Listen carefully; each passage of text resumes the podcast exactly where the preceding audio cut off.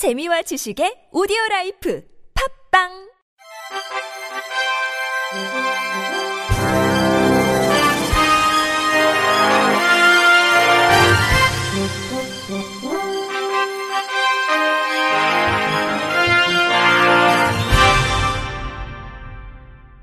청취자 여러분 안녕하십니까?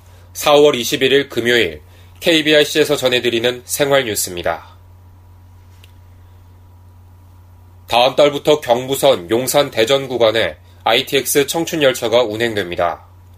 20일 한국철도공사에 따르면 5월 1일부터 운행하는 용산 대전 ITX 청춘열차는 주중 기준 하루 12회로 편성됐습니다. 특히 새마을호에 준해 노량진, 신도림, 수원, 평택, 천안, 조치원역에도 정차합니다. 운임은 새마을호와 동일하게 용산 천안 구간은 9,000원, 용산 대전 구간은 15,700원으로 책정됐습니다. 코레일 관계자는 일반 열차로는 처음으로 광역전철 환승역인 신도림역과 노량진역에 정차해 열차를 이용한 출퇴근이 더 편리해질 것이라고 말했습니다. ITX 청춘 경부선 운행으로 일반 열차 총 공급 좌석 수도 기존 11만 544석에서 11만 4,660석으로 4,116석 늘어나 열차 이용이 한층 편리해질 것이란 설명입니다. 또 강남권에서 경부선 열차를 탈 때에는 신도림역이나 노량진역에서 열차를 이용할 수 있게 됩니다.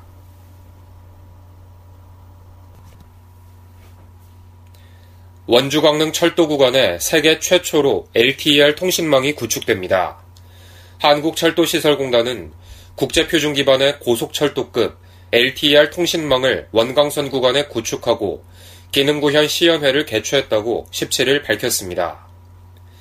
LTER은 상용 스마트폰인 LTE 단말기 기능에 무전기 기능을 추가해 철도 운영 및 유지 보수에 필수적인 관제 통화와 다자간 동시 통화, 비상 통화 등의 고유 기능과 공단에서 개발 중인 KRTCS 열차 제어 시스템에 데이터를 송수신할 수 있는 시스템입니다.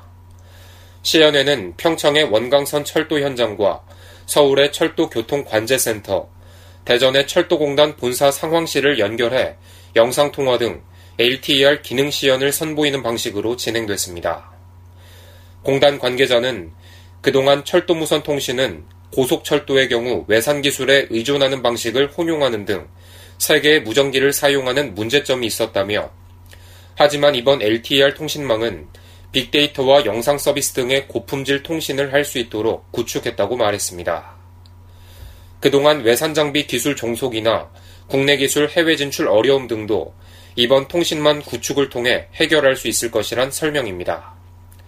강영희 리사장은 LTER 통신망은 현재 국내 기술 표준 제정을 추진 중이며 말레이시아, 싱가포르 사업 등 해외 철도 사업 진출에도 적극 활용할 계획이라고 말했습니다. 의족과 의수 등 보조기구가 필요한 장애인은 20만 명에 달하는데요. 지원금이 턱없이 부족해 대다수 장애인들에게는 그림의 떡이나 다름없는 실정이라고 합니다. MBC 장현주 기자입니다. 미취학 아동이 텔레비전 패스트푸드 광고에 자주 노출될수록 패스트푸드 소비가 늘어난다는 연구 결과가 나왔습니다. 미국 다트머스 대학교 연구팀이 학술지 공중보건 영양저널에 발표한 내용에 따르면 평균 4.4세의 아동을 대상으로 패스트푸드 광고가 미취학 아동의 패스트푸드 소비에 미치는 영향을 조사한 결과 TV 광고를 많이 본 아이들은 패스트푸드도 더 많이 섭취하는 경향이 있었습니다. 연구팀은 미취학 아동을 둔 부모 548명의 도움을 얻어 자녀의 TV 시청 시간, 선호 채널, 패스트푸드 소비를 조사했습니다. 다음으로 각각의 TV 채널에서 송출된 패스트푸드 광고의 노출 빈도를 측정했습니다.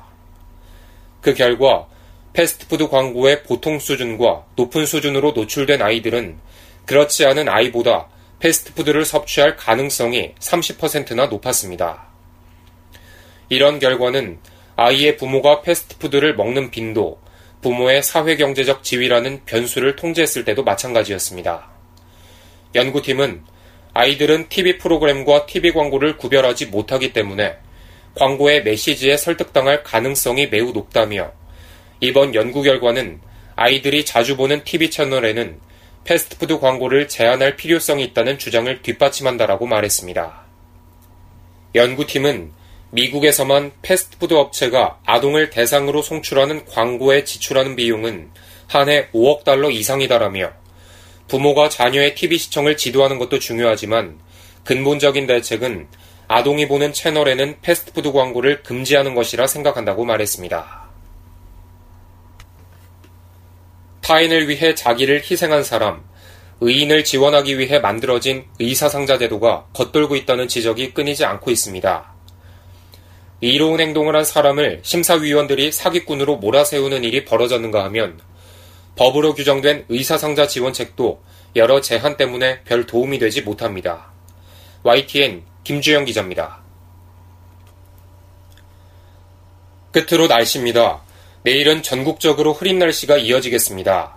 강원 남부 지역과 경상도에는 오후 한때 비 소식이 있으며 아침 최저 기온은 5에서 12도, 낮 최고 기온은 14에서 23도로 평년과 비슷하겠습니다.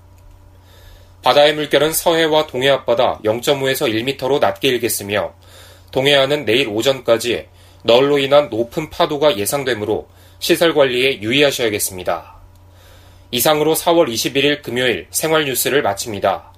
지금까지 제작의 이창현, 진행의 김규환이었습니다. 곧이어 나푼수 시즌2 보톡스가 방송됩니다. 고맙습니다. KBIC